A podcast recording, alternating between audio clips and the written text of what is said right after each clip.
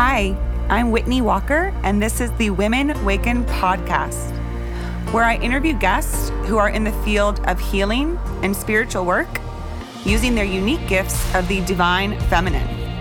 We talk about these amazing gifts that these particular guests have and how they're bringing them forth in the world. On this episode, I welcome my amazing friend, Dragonfly, who is a master manifester. And in her work, she helps others to harness their manifesting powers, particularly in regards to soulmate manifestation. So take a listen, enjoy, and here's my guest.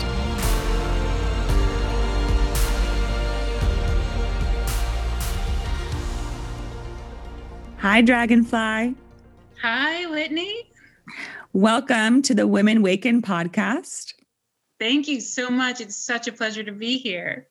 It is so exciting to have you here.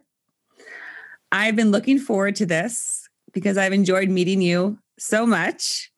We met just two months ago at the uh, Lightworkers Tea mm-hmm. virtually. And we were in a room together, right? A breakout room? That's right. Yeah. Ah. Oh, and I also saw you on the the um fem on Facebook. Feminine frequency. Mm-hmm. Yes, feminine frequency. And I was so mesmerized by you because you were sitting right where you are now in your amazing throne. I wish that this was visual so that people could see my guest dragonfly is actually sitting on is it a what we call it a throne? It's a it's a throne. it, it is. It's a throne. it's a throne. There's no other word for it because that's what it is. And it has, is that an actual crystal at the top back there? Or is it it's like a diamond? No, no, it's actually, it's actually, this is a hollow. Oh, okay. But you just gave me an amazing idea. it looks like it from here. It looks like this, almost like a purple crystal. So there, it does. I think that's what's meant to be in there. Yeah, that is what it's going to become. Give me like two days. so, Dragonfly, could you share a little bit about sort of where you are now and what is the amazing magical work that you do from this throne of yours? Thank you. Yes, I am here in the lovely San Francisco Bay Area or the San Francisco Yay area, as I like to call it. and um, yeah, I've been here for like about a decade, a little more than a decade. Um, and yeah, so what I do here from this magical throne, uh, many things, many things. Um, but my primary focus is I help women manifest their soulmate. And beyond manifest them, I help them to prepare mentally, emotionally, and spiritually to keep them when they meet them. So that's that's the main thing that I do. And it's a blast. I'm having so much fun with it. Fantastic. And I cannot wait two weeks from now on the new moon because you you start this work on on new moons. Yes. You and I will be working together because I happen to be looking for that special someone, that true love. Yes. I'm seeking your guidance and I'm very excited for that experience. I am too. Very much looking forward to working with you. Yeah. Could you share a little bit about, you know, why why on the new moon and how does that process work? Yes, yes. The new moon is just a really potent time for setting intentions and calling in what we want to manifest. Um, and the full moon is a time to give gratitude um, for for what we have manifested. So yeah, so I, I, love working with the the energies of the moon. It, it's it seems like it really does help in this kind of work. So yeah, so it'll start with that, um, and it's it's a three month program. So every full moon we will have like a, a separate um, ritual where, where we take stock of how far we've come. And um, yeah yeah but working with the moon is really where it's at when it comes to manifestation. Absolutely. Absolutely. We had a beautiful moon this past weekend the full moon in virgo. Yes yes it's been amazing. I've been i watched it every night for the last like four or five nights mm-hmm. gone outside and just sat under the moon for hours in the hot tub watching the stars. It's been fantastic. Oh perfect. Yeah it was a good one Mm-hmm. So I think that everyone has thoughts about a soulmate. You know, everyone knows the phrase, um, they're familiar with the concept. Not everyone believes in it. Mm-hmm. Many people seek it. What are your thoughts about it? Do you think that everybody has a soulmate? I do. I think that there's someone for everyone, but I also think that some of us choose to not um, meet that person in this lifetime. Oh, for various reasons, you know. Um, now, is, but I, mm-hmm. is that established in a soul contract before we come here? Do you believe in soul contracts? Absolutely. Okay. Absolutely. And I do think that is established before we're born.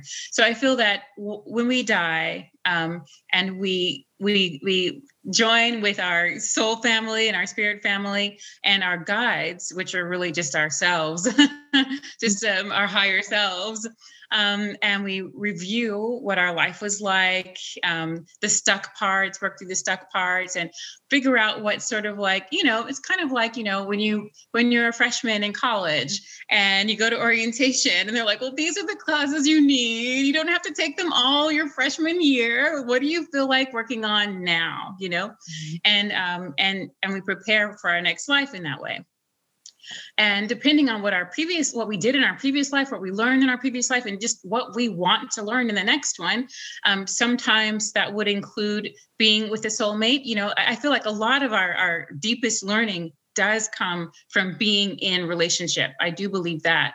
Mm-hmm. um, but there are also but there are things that you can't really learn uh, in in in healthy relationships either you know such as the value of um, being alone you know like to, to be able to um, sit with loneliness and and um, and grow out of that you know to to work with that and become okay being alone as an example you know mm-hmm. um, and so some you know it's kind of hard to do that if you're if you meet you, the love of your life when you're 14 you know and he's been you know how do you learn that lesson so sometimes we choose to um to to be alone to learn the lessons that come from being alone that you cannot learn from being in relationship with people.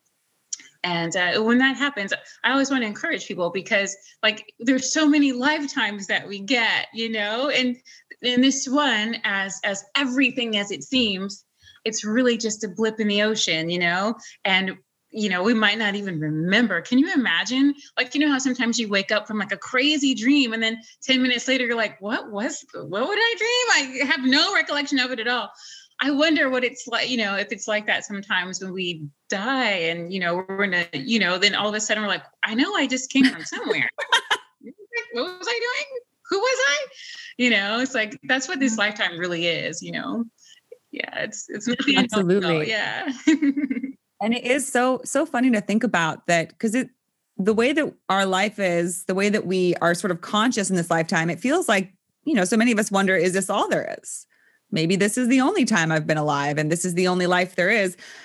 But then I, I, I agree with you. I believe that once we pass, we are open back up to the infinite of the many, many, many lives we've had. And we might, this is just going to seem like one tiny little part of a huge evolutionary process.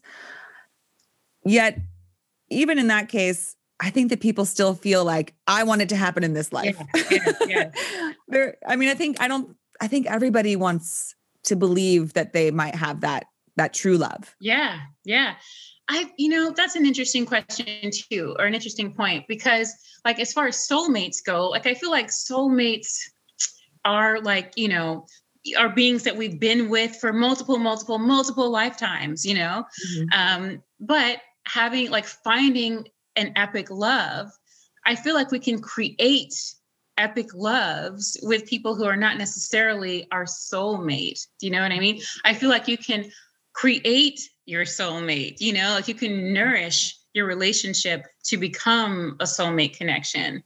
Really? Oh, absolutely. Yes. Ooh, okay. so, do you get a sense, Dragonfly, when you work with people, is it, are you just sort of helping them the way that you know, or do you get a sense of their soulmate and where they are. Do you get a sense that they have one, or are you just kind of working with them based on what they share with you? Yeah, I'm just working with them. I, I've never gotten a sense of a person's particular soulmate. I have to admit, no, no. Um, I definitely can get a sense of the type of person that um, you know that my client would thrive with, you know, mm-hmm. but but not a specific sense of of who that person might be. Unfortunately, I wish I could do that. but then that might, you know, sort of overstep because that's part of the magic, right? Is somebody manifesting it themselves, yes. which I know that manifestation is a big part of your story and and your magic. Yes, yes, it is. Uh, yes, I, I've been manifesting for as long as I can remember. Mm-hmm. Um, and I've literally like relied on it to the point of like depending on it for financial, like for my financial well being, even. Um, so yeah, I've gotten quite decent at it, I, I have to say, over the years. Um, and there was a time when I started, you know, I, I kind of set out to like see what might happen from from manifesting my way around the world. And i started out with enough money to last three months and was able to i don't know leverage my manifestation skills to keep traveling all over the world for three years straight without stopping. Wow. Wow yeah How amazing where, where did you start where did i start i started uh, in ireland London, Paris, and Amsterdam. That was where it started. It started with Europe and then came to California um, to do like the West Coast festival scene for the first time. I was like, this Burning Man I keep hearing about. I need to go to this party. And just did a ton of festivals and just, I, am in love with the West Coast. Like I've been here, I, I want to say I've been here ever since. Really, what it is, is I've wanted to be here ever since then. And um, so after that, where was my next trip? My next trip from there was South America, I believe, Argentina. Um, and then soon after that, I mean, Argentina, Guatemala, Mexico. Oh, no, no, it wasn't. It wasn't. My second trip was started in Costa Rica. I went to see a total lunar eclipse for my birthday in Costa Rica. Yeah. And from there, I went to like Panama and Honduras, Nicaragua. Um, I feel like I'm missing a country. And I ended up in uh, Guatemala. And I was like, yeah, I'm going to unpack my backpack. This is, I was going to keep going to Mexico and Belize. I'm like, no, I'm going to stay in Guatemala. This place is amazing and then you know and then and then i would come back to california for this summer and uh, and summer festival season because i because i was in love with it by that point. I couldn't miss it. And then every winter um, i would come back out or late fall i would come back out again choose a different location for different reasons. So i think the time after that um, i heard that there was a total solar eclipse happening on easter island for the first time that the island has been inhabited. So the first time humans have seen a total solar eclipse on Easter Island. And I was like, I'm going to go there next. So went back to South America and started, I think, in Colombia then, and then Argentina, Bolivia, Peru, Chile, Easter Island, back to Chile, back to Argentina, back to Peru, and then back to California. So yeah, just depending on on, on them, what's happening in the world, you know, what what my heart feels called to experience. And that's how I would base my travels. Ooh, yeah. So you just went with it, whatever you felt called to. You just made it happen. Did you buy a ticket or w- would things start to happen where you would ha- have a reason to go somewhere? Or somebody, did you pair up with people? Did you have travel partners or what is it all solo?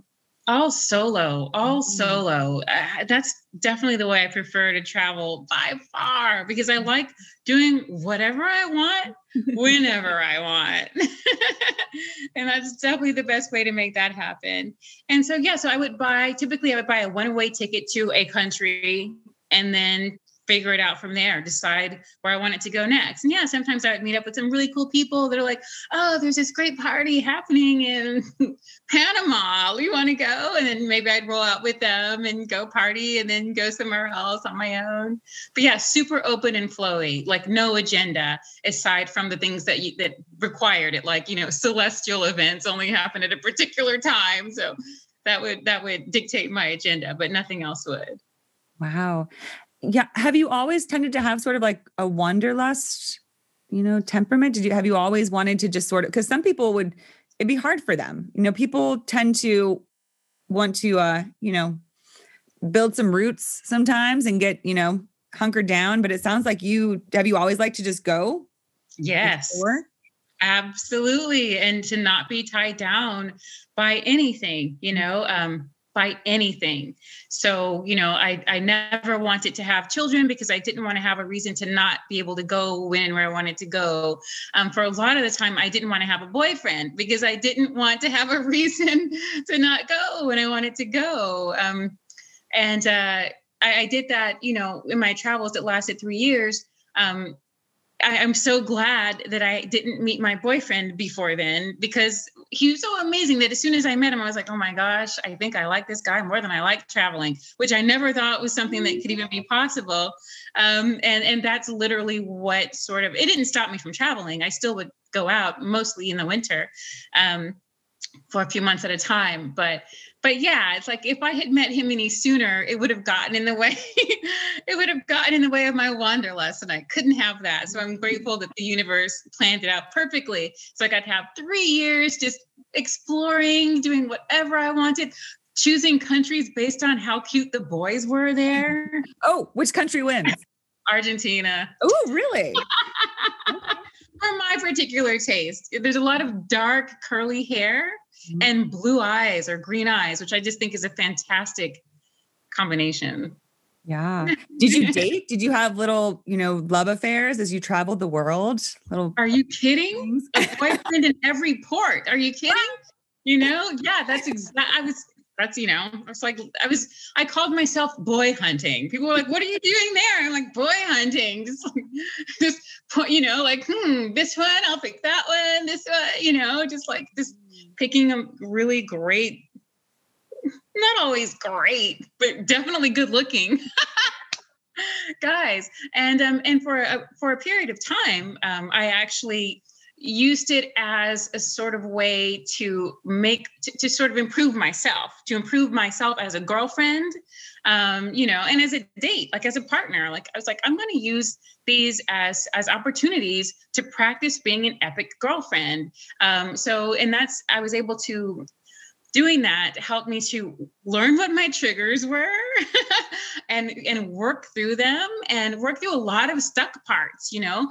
Um, you know, um, I had an issue with my patience levels at a, at a certain point in my life that I inherited from my dad. Love you, dad. But um, not super into the impatience part that I inherited from you, but I love you. Um, but yeah, so by um, having these um, so many encounters with these guys, I was able to work on these issues that, that were legit issues like what I consider character flaws, you know, um, that I was able to work through so that by the time I manifested my boyfriend, who is my forever boyfriend, we don't want to get married. He just calls me his forever fiance. And I, and I like that. I like that term better than wife.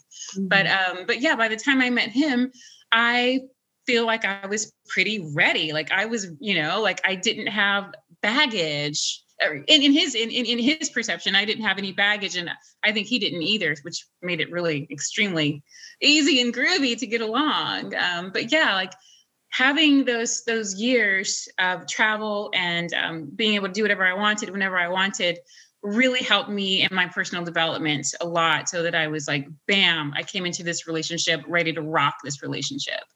And it's been rocking because it's been 11 and a half years. My goodness That's incredible. That's incredible. So now you are with your soulmate? Yes, definitely. I do consider him my soulmate. Mm-hmm. I feel like we've been together for so many lifetimes. Ah, and, yes. And as soon as I saw him, I was like, oh, you know, it was like I felt like I recognized him in some weird way. Oh. Are you able to to pinpoint what lifetimes are you able to remember or no you just had a sense that you've done this yeah. before this dance this spirit essence dance exactly yeah just a sense uh, it would be rad to pinpoint this to pinpoint the lifetime i would like to do that with some akashic records uh, mm-hmm. at some point but yeah but no i just just just instant recognition and just familiarity you know? It's like being able to say things and not need to explain them because like we already see the same way. And mm. lots of little things too like for example you know we met in northern california in a, at a festival and most people that that have been in, on the west coast kind of know what that festival scene is like and know what the west coast vibe and festival vibe is like. And um, you know there's certain types of music that that go along with that. Punk rock is not one of them but punk rock was my background. And it was his too. And I just thought that was, you know, it's pretty unusual to, you know, um, punks don't usually go to these festivals. Mm-hmm. So yeah, there are a lot of little components that came together that was like, this is too perfect. so let me ask you a question. When we say manifestation, what does that mean for you? Because I think people try to intentionally manifest, yet it sounds like your travels and coming to meet your soulmate, your partner, that it sort do you think manifestation manifestation kind of goes on behind the scenes? And then or did you think about it? Because it sounds like he just you happened upon him at the right time but do you think mm-hmm. you were subconsciously creating it or how does manifestation work in your eyes you know, that is such a great question. I'm so glad you asked that. Um, because you know how we've all we've all seen people where, you know, their lives seem to just work out really magically and just like everything they want just appears and it doesn't look like they're doing much to get it. And then we see some people who really struggle to get the things that they want. And what I think, um, what I think the basis of manifestation is, it's all energy, it's all vibration.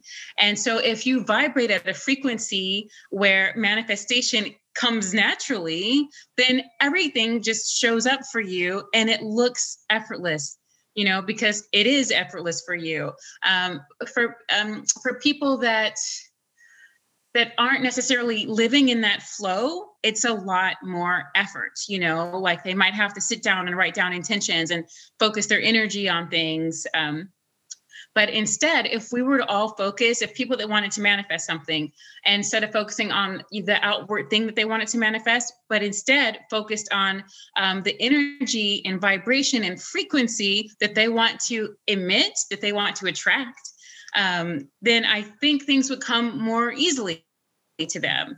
And just as an example, there are things that get in the way of manifesting. And I noticed this on my travels as well.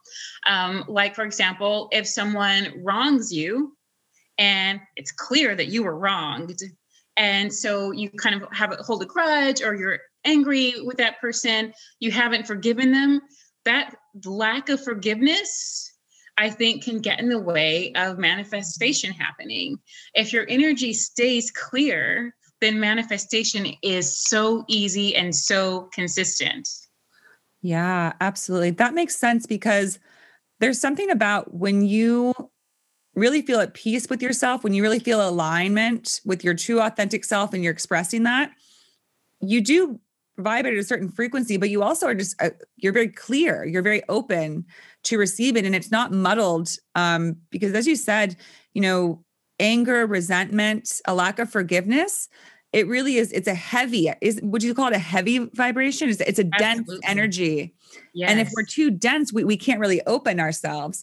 But there's yes. this, you know, I think everyone's experienced at some point, it's like you get in the flow. It's like there's these channels of energy. And sometimes if you're having a, you know, a good day or a moment where you feel open and just, you know, connected, you get in this flow and, and just to your point things start to work out. Like things kind of come together and you're like what is this magic? But then i think people lose it and they don't know how they got in it. Right it sounds right. like you spend your life in that flow. I, I, have. I, I was i was brought up doing that. Uh, my parents my hippie parents raised me in such a way as, as as I've been living in that flow. And that's what I that's what I show my clients as well. I teach them how to live in that flow where manifestation is easy and consistent. Because yeah, a lot of people are like, I haven't manifested that. How come I can't manifest these other things? It's like there's so many things that can get in the way. I feel like we are naturally these open channels, right? And then other things come into play, you know, like maybe um, maybe the way our parents um, dealt with us as children made us feel unworthy. And so then so now there's that that's in the way that's like well there's this energy that wants to come through that wants to to you know uh, to give me everything my heart desires but i'm not so sure i'm worthy of it because my parents always said i didn't deserve anything you know and that that channel gets clogged you know and most of us unless we have like a completely fairy tale, you know, upbringing, and very few of us did. Um, I think most of us, you know, started out really young with things clogging up that channel. And part of the process, um, working with me, uh, doing manifestation work, is to unclog that channel, to mm. get rid of all of those blocks that are get that are standing in the way of your manifestation coming to you. Ooh, get the gunk out clear exactly. out that, that gunk, that we all have and and we feel like it, you can't get it out. It feels like it's kind of stuck with you and it's very unpleasant. Yeah, yeah. People can feel like it's a part of them, and it's not. It's not a part of them. They lose who they are. They, they, you know, they, yeah. As you were saying, I remember you saying on, on a recent podcast that a lot of people don't know who they are, and that's a big issue. It's like if you're not sure who you are, then how do you know what what what negative components are a part of you or not like how do you know that it's okay to like get rid of those you know because you don't mm-hmm. want to get rid of something that's that's you right? This is you right? Mm-hmm. but you so you need to know actually this part is not me. Yeah you know? and and i think that we don't take the time to do that. I think that we can on this plane we can spend all our time focusing on externals. We, if we wanted to, we don't ever have to look in, but we feel the reper- repercussions of not doing so, right? Which is just your point. We get gunk built up. We get these things in us that we think are us. So we start to have a lot of shame about it, right? We're like, oh my gosh, I'm kind of rude or I'm kind of, you know, this or that. And we think it's who we are, but it's not. That's right. It's not. We are pure light energy through and through. It's just, yeah. Yeah. And I think that if more people recognize that they can see it as that, that it's, there's nothing wrong. And it's not even that those things are bad. It's just energy that got stuck and yes. and is it's dense and it's heavy and it keeps you down. It keeps you more in that, you know, in anger, resentment, sadness, depression, those things. We don't recognize it. It's just clearing. We just need to clear it out. You yeah. know, and it's, it's really a shame that we we don't focus more on that being a part of our, our daily lives. I agree. I agree. Yeah and that's really you know the reason why i i want to bring women like you you know to a forefront to speak because the more of us that speak about these things i believe i i think a lot about you know the this shamanic idea of seven generations. Do you know that term? Is it seven or five? Seven. Seven. Yeah. so we're thinking about you know not what we can do in this one lifetime but what can we do now that contributes to how we might live in seven generations? Because what I think about all the time is I'd love to have a world where we don't live with so much misery and so much concealment and shame and trauma that we just get stored. So when people like you speak about it, it allows people to start thinking a little differently. And starting to think differently is sort of that domino effect that in seven generations could create a whole new world. Mm, exactly, exactly. Exactly. I really value the work you're doing for that. It's amazing. Thank you. Yeah. Thank you. Getting it started.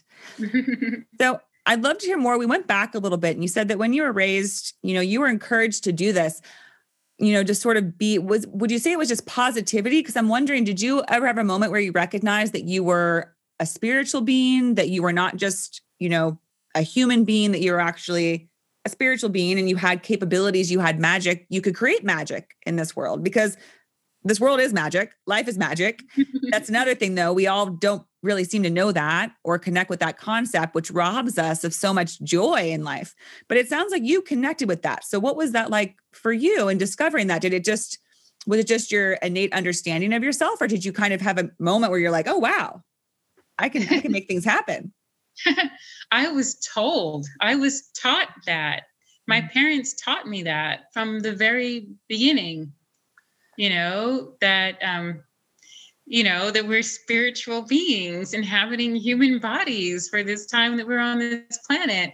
And in addition to that, um, from so in addition to like just growing up with that as like the background, you know, the, the baseline foundation, um, my my dad, we didn't get allowances growing up. So if I wanted spending money, my dad would um, would pay me to read books of his choosing. That's how I could earn money Mm-hmm. And so from the very beginning, and not the very beginning, from about age 12, um, I was reading books like A Course in Miracles and The Holographic Universe and um, just books on quantum physics and stuff, and all of these like sort of like new age spiritual, um, you know, personal development books and stuff mm-hmm. um, that that say those things, that teach those things. And A Course in Miracles was the was the primary book that that I was raised on. Um, so from the very beginning. But in addition to that i was i was brought up with an epic amount of positivity and i didn't realize just how much until just years ago. Um, you know uh, my my mother um, only listened to contemporary christian music. So there was never anything negative. We would never hear anything negative from that um, my parents uh, were careful about what we saw on television or what movies we saw. Like we might get to watch a movie, but there, there would be times where they would send us out of the room or whatever, so that everything that we were exposed to growing up was really positive. Um, my parents didn't allow name calling, even if it was like just like sarcastic you know, sarcasm was considered negativity. So my mother did not allow it. We were only allowed to speak in terms of in, in terms of positivity, you know. We were not allowed, and we did it anyway, right? Because we're kids, but you know, we weren't allowed to like, you know, you know, rib each other and just, you know, and make fun of each other. Um, she was just really like really careful about that and, and would always reel us back in and help us to reframe things in a positive light so I grew up with that from the very, very jump. And um, and I do remember as a, as a small child, like at age five or six, having some awareness that there was a part of me that was outside of myself that that could see more than they could see more, more of what was going on than just what I could see at, you know, through my own eyes. And I didn't know how I, I still don't quite understand what that experience was. but yeah, there was a, I had a sense of myself as outside of myself from a young age as well.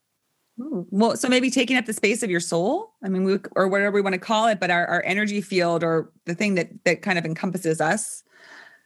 Yeah, perhaps. It's hard to know. Wow. So then they they encourage this and so you just started working with it. Did you ever have um any experience of psychic abilities or were you able to, you know, did you have any premonitions or anything, you know, that people consider sort of like when you come into a spiritual awakening, you say, Oh, wow, I have this ability. And clearly, manifestation is one of yours. But were there other things that you became attuned with?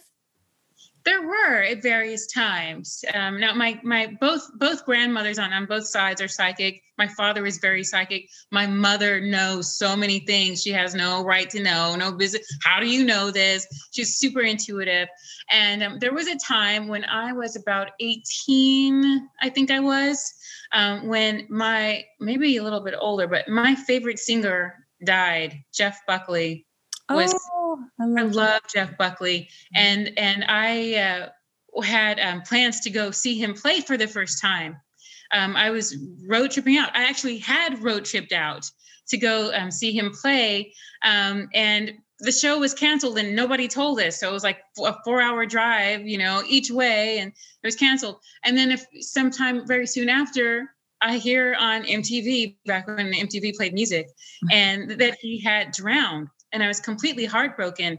And, and, uh, from there, like the next, th- that night and the next several days, I, I don't know if it was the trauma of that or what, but something clicked in me and all of a sudden, I was able to pick up on people's thoughts um, that they weren't speaking. You know, I would hear them as if they were thoughts in my own head. And then I would think, wait, I, I didn't say that. That I that I didn't think that. That wasn't my thought. That's weird. What's that doing in there? And I would just ignore it, but it just kept happening so much. Um, my father um, is clairaudient as well. I, I, don't consider mm-hmm. myself to be clairaudient actually, but um, but I think that my dad is. Um, and for me, that that was an experience that just lasted mm, several weeks, maybe up to a couple of months. Um, yeah, it was really, really trippy. Um, even sometimes I would hear them hear these thoughts so loud, I thought they were spoken and I would respond to the person that's sitting there, and they were like, I didn't say that, but I was thinking it. So yeah. Wow. Now, do you think it, it was the person next to you's thought? Oh, you, okay, it was because you just said that they would be thinking it. Because sometimes when you think of clairaudient, it, clairaudience, it can mean sort of our spirits or our angel guides that we're we're hearing those messages. But mm-hmm. sometimes it can also be people around you. So tell almost telepathically hearing. Yeah, in my case, it definitely seemed to be the people around me. Okay. Um, I remember being in a restaurant and, and hearing um, hearing in a southern accent, which no one in my family uses, uh, speaks with, even though it was Tennessee. Um, but I heard a guy say something about two piece chicken, and it was like in this southern accent. And I was like, that's weird. Okay. And then a few minutes later, the next voice I heard was this guy's voice ordering that. Or you know what I mean? So oh. yeah, yeah so from i don't i'm not so sure that i that i've heard other um like disembodied beings like from spiritual realms. It seemed like it was like just hearing hearing the thoughts around me as though they were spoken to me. Wow. That's crazy. Yeah it is kind of nuts isn't it? Yeah. okay so then you've always had just a lot of different connections and opening than most most people, I would say, because some people never have those experiences. Maybe they do and they just dismiss them, but you, when you're open to it, you know, and that makes me think back to, you know, the way you're describing your childhood, you know, that's another thing I wonder about when we talk about seven generations. You know, I don't know that you can force people to stop being negative and, you know, to kind of surrounding themselves with you know, neg- just humor that might be a little dark or or sarcasm these things that we just sort of right now we we think we enjoy them but you got to wonder how does that affect us in the yeah. long term is it possible to be a truly authentic expressing self if you're constantly in this um, place that you know there's a lot of violence not only in the real world world but in our movies in our shows the way we interact with one another there you know in music even mm-hmm. and you know i i i don't Eh, because you know it's, it's just a tricky thing because it's like well we can't censor it but i my thought is that it's about more about actual conscious evolution you know that we're going to get to a point where we recognize where we just stop doing it because we know what it does to us. Kind yeah. of like when somebody if somebody quits smoking it doesn't usually help to tell someone don't do this don't do this. Someone kind of has to reach the point where they're they think you know this isn't good for me. I don't really enjoy it anymore. There's a lot of negatives and not really positives. I think i'm going to let it go yeah. And I wonder if that's where we're going to head because it just really does seem that these things that we think are quote unquote harmless, you know, they, they have an impact. They can't help but sort of taint and, you know, affect our energy. Yes, I agree with you 100%. Um, that's part of the reason that I stopped watching television in something like 2004 or something. Whoa. What? Yeah, a long time ago. 20 years? Yeah, not movies been, or anything. No, I know, no. I would, I would occasionally go to movies, but I didn't.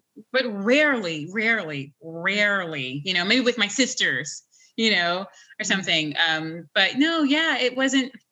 It's like I don't want to. I want to be super careful about the energy that I bring into my space, you know, and and one of the things that I learned from, you know, from my mother growing up, you know, and so it was it was really natural and easy for me to do that. And then, you know, traveling too, it's like why why would you watch television when you're in like some new country with all these new sounds and smells and tastes and beings you know? So it mm-hmm. was just it was just far from my consciousness and it has remained so. Yeah. and does your partner align with you on that? Does he also not watch tv or any of that? Because that'd be a pretty big discrepancy if one person's you know really trying to keep their energy field clear and the other is pretty you know into normal modern activities like that yeah luckily for me yeah when i when i met uh, my partner he had a television and it almost never was on. The only time it was turned on is when i was like was when i was trying to turn him on to some canadian show that i had discovered when i was living in canada called the trailer park boys if anyone's curious. It's hilarious. It's on netflix. But um but yeah like we would only you know yeah he was naturally also not into television. I think he spent several he was in Hawaii before he was here and he didn't have a television there. I think he was there for like 12 years um, and wasn't into television. And it's really, really convenient because, yeah, as you said, it could be really weird. And um, more recently, a friend turned him on to some show that he, you know, wanted to watch. And I'm like, you know, and he sees me cringe, you know, because there's violence and stuff. And so like now, like I'll be in his arms and we're watching, and he'll totally like cover my cover my eyes when he thinks something gnarly is about to happen, just to spare me. But but even that, it's like I already told him like, can we not? This is three seasons. I don't know how long I can do this. You know, it's just because it really does affect me. It just, ugh. Yeah. yeah. It gets to me for sure. It does.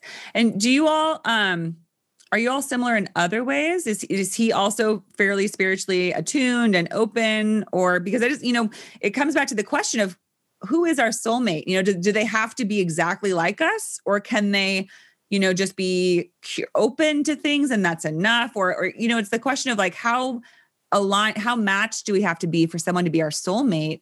Or do, mm-hmm. is it an opposite thing? What are your thoughts on that? That's a great question. Um, and i think that that there are some similarities that are sort of like a requirement and kind of maybe mm-hmm. non-negotiables even okay. um, for that to be but they're not they're not personality based. They're not you know what are you interested in based? It's it's based on um it's based on like their spiritual connection you know? It's like is this a person who um, has empathy. Is this a mm-hmm. person who um, values self-care? Is this a person who values personal development? Um, is this a person who is going to recognize um, when he has made a mistake and apologize for it? Or is it the type of person that can't apologize you know that just never says i'm sorry. You know what i mean? Um, those things i think are essential um, especially particularly for if you if you yourself are a person who who has those characteristics you know? If you yourself are a person that wants to grow and evolve um, and and have you know healthy conscious ways of communicating your partner needs to have those characteristics too mm-hmm. i think in order for that relationship to drive to, to thrive. Otherwise you're going to have one person who's doing all the work you know, and the mm-hmm. other person who's, you know what I mean? And that's that can lead to resentment really quickly, I think. Oh yeah. Oh yeah. When there's an imbalance and then people start to feel frustrated. Um yeah, that can be hard. So then it, it sounds like it's more about, you know, what people are being. It's more about, you know, their values, their their true sort of, you know, their core rather than you know anything else that other things can kind of be worked through. And i you know i say this because i think about when people have um you know their deal breakers. Yeah. and i think people have very certain things in mind where they say well if they're not into this or that or they don't do this then but you know it sounds more like it's the the source of the matter that that counts rather than how it you know manifests or is expressed. I think so. Yeah i definitely think so. Well good. I'm taking notes know what to be looking for. Um, so one thing I'd love to know about is the story of your name. Because oh, yeah. Dragonfly is so mystical and magical and so much fun. And I'm wondering, was that the courtesy of your your lovely positive hippie parents? Uh, no, no, no. Uh, they they are hippie like that. Um, uh, my dad wanted to name me Mystic, I'm like, yeah, no pressure. Like, I'm glad you didn't do that. Um, but Dragonfly was a name that was given to me by several of my girlfriends when I was in graduate school um, in Vancouver. I went to the University of British Columbia. And um, once I started um, traveling, they were like, "Oh my God, you're never anywhere for more than like two weeks. When am I ever gonna get to see you again? You're just, you're just here and then you're there. You're here and then you're there. You're like a dragonfly." And they started calling me Dragonfly. And so yeah, it just stuck. I'm like, that works for me. I, I enjoy that. And I started seeing little synchronicities um, around it as well. I'm like, I think I'm gonna keep this name, like including this little there's so now there's like I see dragonflies everywhere. there you go. Candle. But um, but yeah, so that's where dragonfly came from. Um, and it's it's been great introducing myself as that. It, it, it always elicits such a positive response from people. I get to hear about their dragonfly experiences and stuff. It's always so good. But my last name, um, which is De La Luz, that came um, as a result of traveling and you know always being in a new place so people are always asking where are you from and i would struggle with that question because like the true answer is i come from god sometimes I would say I come from the Pleiades because that's true as well. Um, we want to hear more about that, but keep going.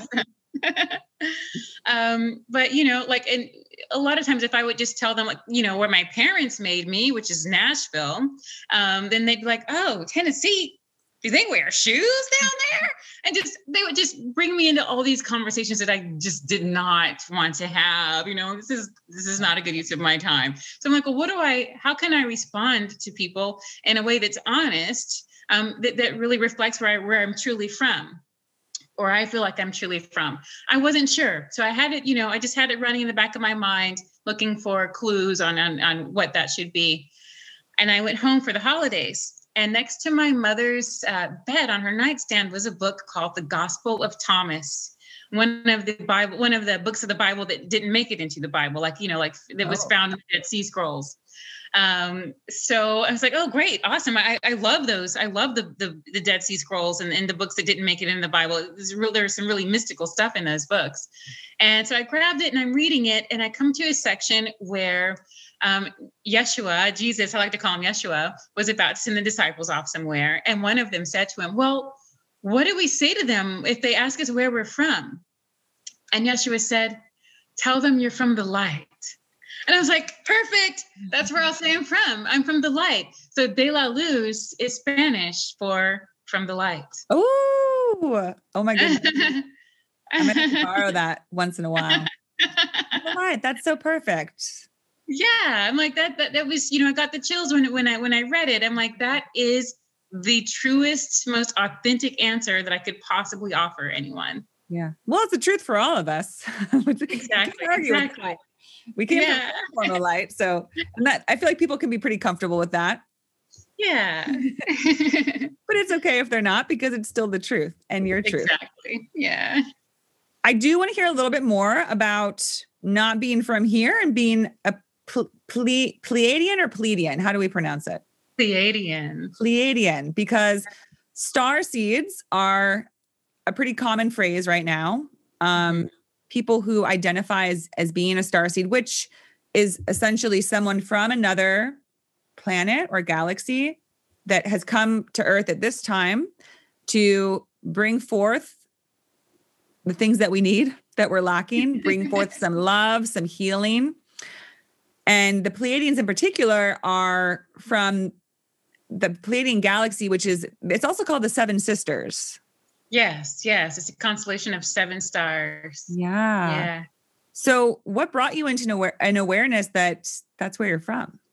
That's a great question too. And it reminds me that there was it was a clairaudient experience where there were other beings this this happened to me once as far as i can remember um, but yeah I, I had there'd always been like little random little clues little synchronicities that I, that would make me wonder huh that's weird you know but then on this particular day uh, i was living in new mexico where i was uh, an undergrad and uh, all of a sudden like i was uh, going out with this guy that was doing a lot of like really heady consciousness research um, as a philosophy student about the nature of consciousness and stuff.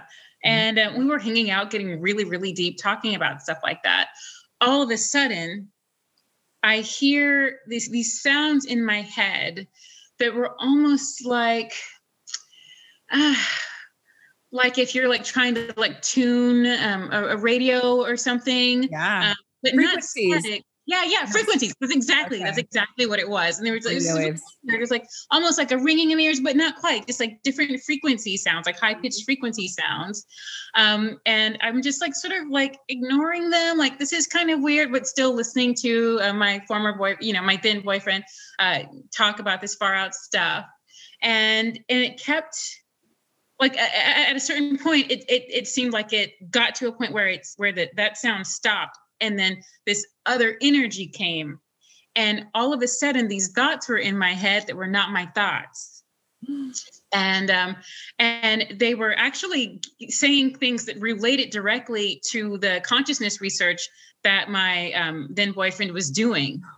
And to the point where i had to say wait a minute to my to the guy honey stop talking i can't hear two people at once and he's like, and so, who's the other person? Right. So that was my I guess a channeling experience, even though I never really thought of it as that. But yeah, they mm-hmm. were feeding me information to feed to him it wasn't even about me. It wasn't even about me. But then towards the end, I, you know, it lasted for about 20 minutes and he's writing everything down and, you know, and it lasted for about 20 minutes. And I felt like the energy start to like dissipate. Mm. And I'm like, wait, wait, wait, wait, wait. And that's when I finally spoke up for me. and I said, wait, wait, who are you? Who are you guys? And they said, we are the peas. You'll know oh our gosh. name. You'll recognize our name when you hear it and we'll be back. and I'm like, okay, the peas. And I and went to my computer and I'm like looking up, um, are there any um, alien beings known, you know, that start with P, you know? And I'm like, huh, okay. I found the Pleiadians was one. And and then um, and I just kept it in the back of my mind, like, okay, so that was weird, you know, maybe they'll be back. I don't even know what that means. Um, and then a couple of years later, um, I was at a friend's house, or actually a friend's parents' house, uh, and uh, someone picked up a book and said, "You should read this. If you if you if you have some Pleiadian connections, you should read this book." I'm like, "What is it?" And I opened it to the intro, um, and it's and it was uh, I don't even know who wrote this book or even what it was called, but in the intro it said, um, but it was about the Pleiadians. And in the intro it said um, that the, the author said that these beings had come to her and said and identified themselves as the peas. No. And that's when I was like, okay, okay, okay, I get it. And then, but even still, I was like, oh, you know, this is kind of weird. I'm not sure, quite sure what to make of this or what it means. But there were so many other things, and and I, I, I there were so many things that I actually kept a log. I have a file somewhere on my laptop of all the different um, experiences that I had that led me to that belief. You know, um, other experiences, including with it with a psychic um, that said that I was uh, an ambassador um, of the Pleiadians. Oh, you know, just, and you know, write all of this stuff down. You know, but yeah, but eventually I was like, okay, I got it. I think I get it now. I think I think I believe now. Dragonfly, that's incredible. I've never talked to someone who actually had a firsthand experience. I've, you know, you read about it, you you hear about it. I think I shared with you a book called Bringers of the Dawn. Yes. Uh-huh. And they have an uh-huh. audio of that on YouTube and I listened to it and it, and it is a channeling. That too is it so many things are are channelings. Um I don't know, are you familiar with Dolores Cannon? Yes. So she does amazing crazy channelings. Um but I've never talked to somebody who actually had it happen to them. I mean, I, I almost forgot about it to be honest, because it was just it was so long ago, and that whole thing just seemed like it wasn't for me. You know, like I, you know, like like it wasn't intended for me. It was intended for my boyfriend, and I was just like the conduit. But but yeah, yeah, that was the earliest time that I was uh, given that information. Uh, in addition to that, though, I should say um, my both of my parents are abductees. Um, oh, yeah, so there's that. can we can we hear a little bit about that? Um, yeah. So um, there might be more stories that, that I don't know of, but um, the the one that I know of for sure, actually, there's a couple. Um, my parents were in their bed, in their bedroom. Um, a super bright light was in, you know, came into their room. Like this is at night when they're trying to sleep, and my dad's like, why is there a helicopter flying this low in the suburbs? Like, what is going on out there? You know. Um, the next thing he remembers is being is is his body floating upward, um, and he said that it felt like being in an elevator but like going the wrong direction. Like either you, like you're, you're either going down, but it feels like you're going up, or you're going up and it feels like you're going down. Something something to that effect. Um, I don't think I I don't think he remembers much of what happened uh, before he woke up. He, he just remembers like floating up it, into the ceiling, and you know. Um, but my the next morning, my mother, um, who had no recollection of the night before, had two very strange marks on her neck. Oh no. Um, and my dad was like, completely chill about it. My dad is like the most like, you know, he will, if it looks like you might have gotten a spider bite, you are going to the ER. My daddy is driving you. He takes no chances. So it was so odd, you know, that you know when he was looking back at it, and my mom too was saying this. It was so odd that they both were like looking at it and aware that something odd had ha- had happened to my mom's neck, and did no follow up. Didn't do anything that had to do with like, well, let's figure out what this is. You know, you know. So they're, uh, they're just like, no, no, no, that's that's okay. That that's we're not going to worry about that one. how random. Your mom was abducted as well the same evening. You think they both went together? Uh, it's hard to know. My mom doesn't have the memory of floating up. She has no memory of, of, of the night before. Um, so only my dad remembers floating up. Um, there was another time that my father was abducted. Um, um, at that time, he had just started wearing contacts. Um, and after his abduction, he didn't need contacts anymore, and his vision's been 2020 ever since. What? Oh, Yeah. sweet. So they they're just coming to help us out with our our senses. They're just kind of clearing things up. All right. Perhaps. That's incredible. You know, I wonder I wonder do you think that people who are abducted they that they are aliens as well? Do you think your dad is an alien and they're just going like bringing him up for a tune up or are we I mean, I guess we're all aliens. Um, we are all aliens in a way, you know. It's like I do think panspermia happened, you know, and so like DNA from other planets came here. But in another way, I do think my dad's an alien. not like straight up like and you know, he's not like a little green dude or anything, but um but he does have um a, neg- a negative blood type. And you know, um, there is no basis um, on Earth. There is no basis for negative blood types that's not something that happens on earth and they don't really know where that comes from. But apparently a lot of people um, that have red hair have um, negative blood type and my dad despite being african american had red hair as a child. Really? yeah yeah. The the tips of his eyelashes still turn red in the summer. It's so cute. He's adorable. Oh my goodness. Does he think he's an alien? What is what does he think of that experience? you know yeah uh, he he he jokes about that all the time you know? It's like it's kind of hilarious. Um uh, he you know he'll say things like like my mom will be like hey you hungry? And he's like we don't get hungry on my planet you know? Um but yeah he, he definitely identifies you know with with that. And he's seen so many ufos like my dad's seen probably i don't know 15 ufos or something you know Just, Um, just in the night sky, he's outside, he just he just sees them. it doesn't have to be night. He sees he's seen them in broad daylight, you know, um, with my mother as well. Um, but yeah, Is this in a public space and can only certain people see spaceships or is it just it just happens that no one's around and there's a spaceship that appears? I'm pretty sure that I know he's definitely seen some stuff on his own. He's had some really weird sightings on his own, but I'm pretty sure he's seen stuff with other people as well, as have I. Um, when I lived in New Mexico, I probably, at this point, I've probably seen 10 or 12 UFO sightings in my life. but zero in the last like i don't know 10 years like ever since i've been in california i haven't seen them at all um, i thought i did uh, one night right around this was kind of funny it was right around um, george the, the murder of george floyd um, so like there's this upheaval in the streets, so much disrespect, and so much feeling like nobody, like so many people just didn't care about black people, didn't care about black lives, you know. And I, I was sitting in the hot tub. This was maybe just days after George Floyd died, and and I looked up and I see this what I think is a shooting star, and it's you know the star move, you know, but it came out of it, there wasn't a star there before, but that's how shooting stars look, you know, like it's something that mm-hmm. comes oh, a light that comes out of nowhere. And so, but it came out of nowhere and just sort of like moved forward a little bit. And I was like, oh, that's a slow moving shooting star. Oh, that's not a shooting star at all. And then another one came behind it. And I was like, oh, that's really not a shooting star.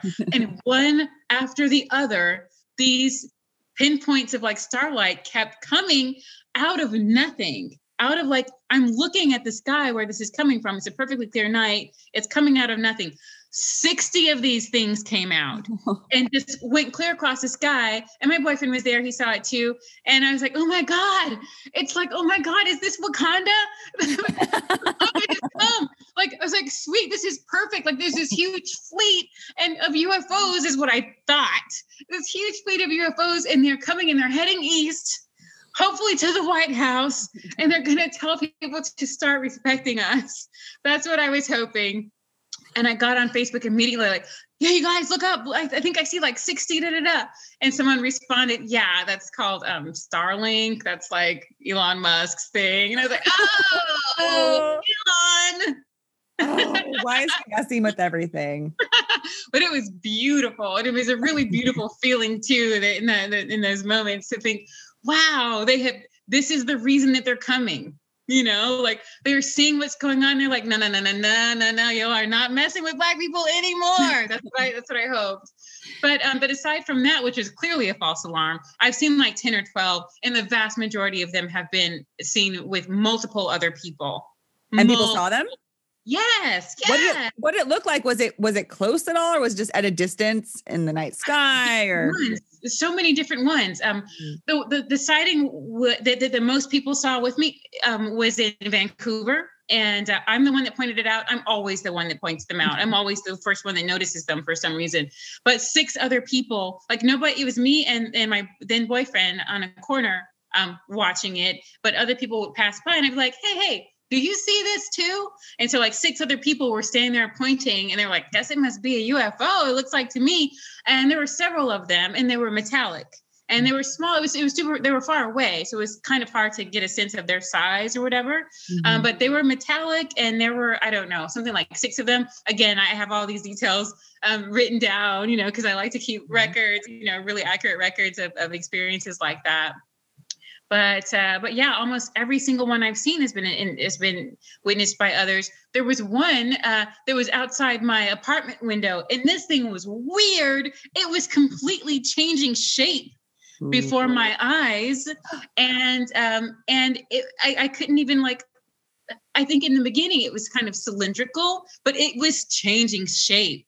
Mm-hmm. Um, my little brother happened to call me at that time. And he's like, "What are you doing?" I'm like, I'm looking at a UFO actually. and this was before um before smartphones. So there I didn't have the, you know, I couldn't just video it, you know. Yeah. Um uh, but I was super it was one of those things like where my dad was like super chill even though my mom had these marks that probably, you know, that in in any other time my dad would have insisted on her getting checked out. I was super chill watching this thing where, you know, and my brother was like, So what's it doing now? I'm like, you know, I'm actually not looking at it anymore. I'm in the kitchen. He's like, Are you kidding? Why are you not watching this until the end? And for some reason, I just had this feeling of like, you know, nothing to see here. It, it did a number on my on my brain. It just, you know, it just it seemed like it like put out some energy that was like, we're good, nothing to see here. Just relax, going about your business. Well, was it maybe it was a Pleiadian? Maybe it was one of your your family members and they were coming to say hi. Who knows? I have no way of knowing. I wish I could know these things. That's so cool. I wish I saw these things. I wish so much. what what do you think what are they doing? Do you think in in well I uh, uh you know a book series that I really appreciate is called Conversations with God. Hmm. And it talks a lot about aliens and the presence of aliens and that of course aliens exist in our in our universe and just like here on earth, there are benevolent ones and there are malevolent ones. Yes. So I'd like to think we have plenty of benevolent aliens that come to see us. Do you think they're helping us a little? I do. I think they're helping us a lot. I think they're helping us as much as they are allowed to help us.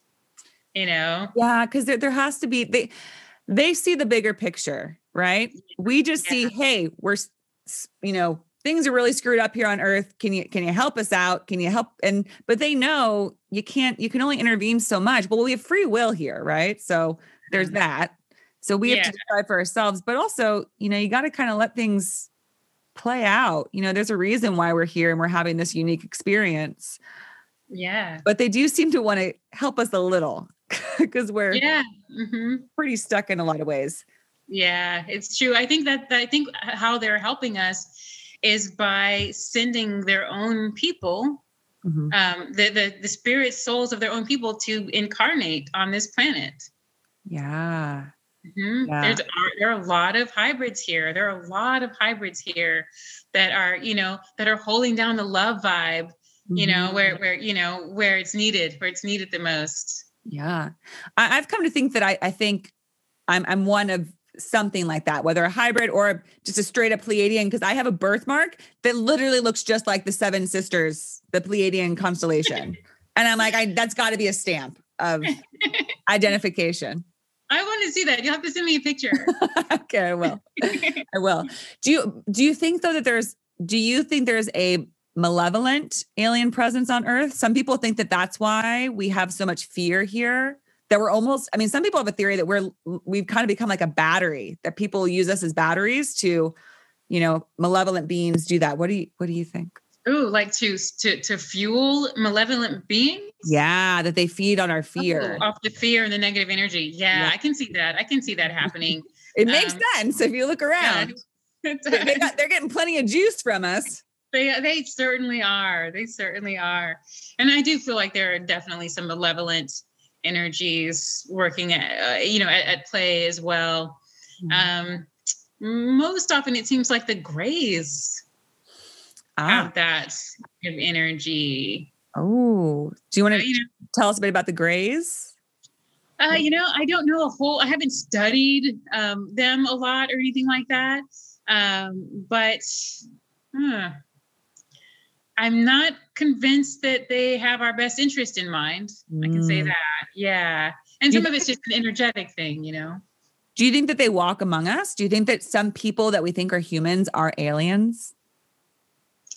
Is that a thing? Yes, yes, I do. But I, I don't think like that they're like aliens, like they get home and they like take off their human suit and their grays or something. Mm-hmm. Um, I think they're aliens in that they typically reincarnate on different planets. Mm-hmm. Um, and they chose to they chose to use a human portal to come to Earth and incarnate mm-hmm. here. Um, and th- that's how I think aliens are, are, are walking among us. I don't think they like came off of you know came in a spaceship and got dropped off and are are blending in. Although mm. that's possible, um, but I don't you know. Uh, that doesn't resonate with me as as much as um, the notion of of beings choosing to be born on this planet and take the years or whatever that it takes for them to mature um, to where they can share their message. Yeah, be it a positive or less than positive one. Yes, unfortunately. Unfortunately. Interesting. And and it feels like we're at sort of a precipice or or you know the uh you know the a heightened point where we're, we're we're reaching the crescendo of something, right? Something feels like it's bubbling up. I mean, obviously, you look around and tensions are so high and things are hitting this point where people are really starting to question more and ask, you know, where what is going on? What are what are we going to do? And I, I just can't help but wonder if, if, you know, there are other beings that are kind of watching or that are involved heavily and that know we're about to kind of have this breakthrough. I think it's going to be a breakthrough. Yeah, I think so. I do think so for sure. For sure. I think that, you know, I think that, um, I think that um, aliens, certain aliens, certain alien races, um, send their people in uh, to this planet um, at the end of, of one age to usher in the next age. I think that is a common practice. Yes, that's what it is. We're at the end of an age. We it it's so obvious and you know, I think that's why it, it almost feels like we're holding on right now. It's it's that sense of like when you when you know change is coming, but you don't really want to let go, you know, mm-hmm. and everything's kind of breaking apart and and we know it, but we're holding on to what we've what we've known for so long. Mm-hmm. It's time to let go and see it what is. happens to just your point, like falling in love, right? You just got to surrender. You just got to yeah. see where the fall takes you. And we're about to fall, break through, and then fall into something totally new. Mm-hmm. And unless, you know, unless we do it, we're going to go very uncomfortably, right? We're going to be scrambling and all of that. But if we can just let go, we're, we're about to, you know, it's, it's a, it's a end of something. It's an end, yes. a mm-hmm. new beginning. It is. I think it's the reinstatement of heaven on earth. Oh, okay. I'll go with That's that. how I see it. Yeah. what is what is that going to look like? And is it now we you know we talked about several generations. Do you do you see heaven on earth happening 100, 200, 300 next week? You know what?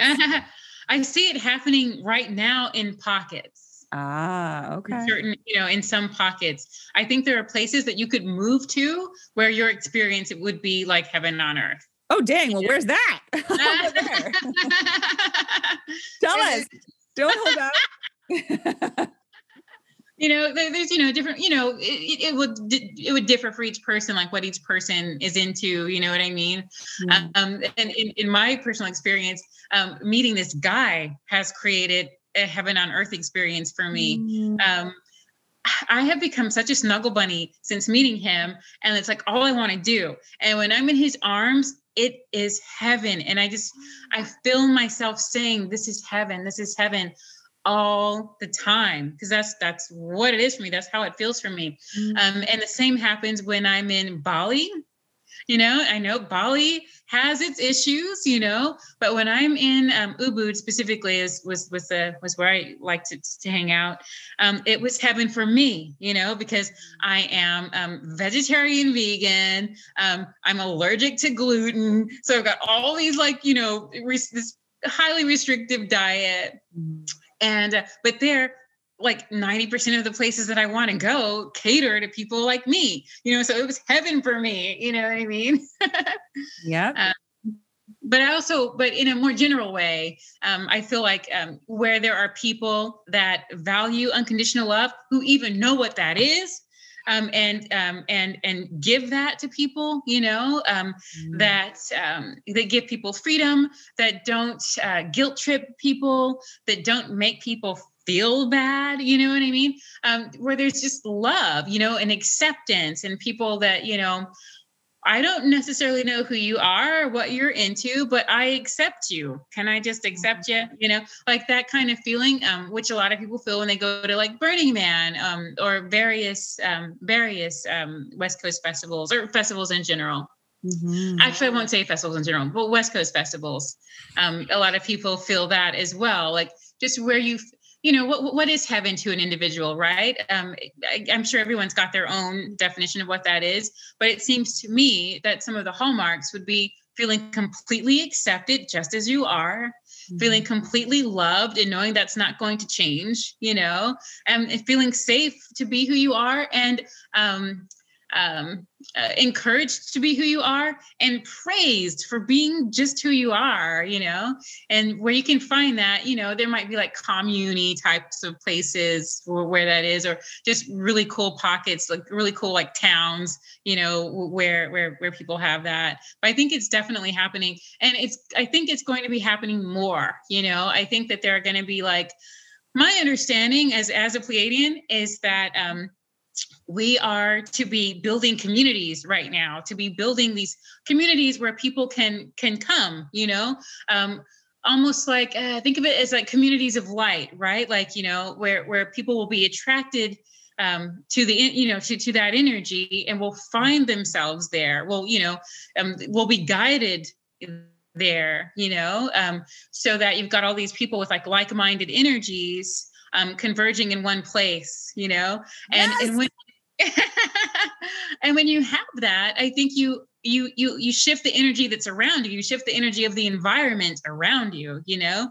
And so to have like these little pods all over the world is what is what I understand to be happening right now. People are building these pods, building out these communities, um, and eventually they'll all be connected um, so that you you know you might be in California, but you're going to I don't know Turkey for some reason, and you'll there'll be a pod there. There'll be family there to welcome you, so that you are always existing in these in these you know these these these energetic fields where heaven can happen. That sounds divine literally that's divine they're little they're little pockets of divinity well because as you're describing that i was thinking you know what is heaven well you know i think that heaven is when you're you're able to fully express because heaven is the feeling of love that feeling you get mm-hmm. that sadly is is too rare but there's those moments of just pure joy that I think every human's experienced at some point. And maybe it's like when you're first falling in love or when you're really excited about something and it literally feels like something just opens up through you and it's just this ecstasy. And that sounds like heaven. That sounds like what you're describing. And what because these communities you're describing would enable that, right? It's not so much what, where the community is or what it do, does, it's that it enables you to feel fully expressed and open so that you're, you know, you're you're expressing that love and feeling that sensation of what I would, you know, I would say that that's the universe, that's oneness, what people might call source, God, that that when you express that's what's coming through is life itself is coming through. Mm-hmm, and that's exactly. that is heaven. That's a heavenly feeling because then we're remembering who we really are Yes, yes. That's what we really are, It's just that full expression out, you know, in the cosmos, all over in the universe. Yes, I love that. That is so that feels so resonant and so true. And I'm so excited that you feel like these these pods are being created. You know, it's interesting because I think about last year I decided that um every morning I I do a, a plank, you know, where you like hold yourself up. I do it for one minute to like, you know, work your core and it's just a good way to start the day. And I say my intentions and I started saying, I open myself to love, success, and my community. And I didn't mm. really just community. I just thought, man, like bringing like-minded people together. To your point, but I hope that means that I'm I'm that's what I'm really looking for. Is that just what you described? That all I'm manifesting slowly. Um, that community of people who also are looking for that full expression and that experience of love. Mm, yeah, beautiful. Yeah. Well, I imagine you'll be in my community, so I'll see you there. For sure. First, let me know. For sure. wow. Well, Dragonfly, this has been such an amazing conversation. I've learned so much more about you. I want to keep picking your brain about aliens and Pleiadians and all of that because I love all that stuff. But thank you for sharing your little snippets with us and beautiful, delightful stories. So magical. And I'm so happy and grateful for you in our world because we need that magic Ah, thank you so, so much, Whitney. You're a doll. It's been such a pleasure. I mean, I don't even really get to have these conversations as much as I would love to, you know? So it's been a joy for me to hang out and talk about this far out stuff. It's a blast. So thank yeah. you.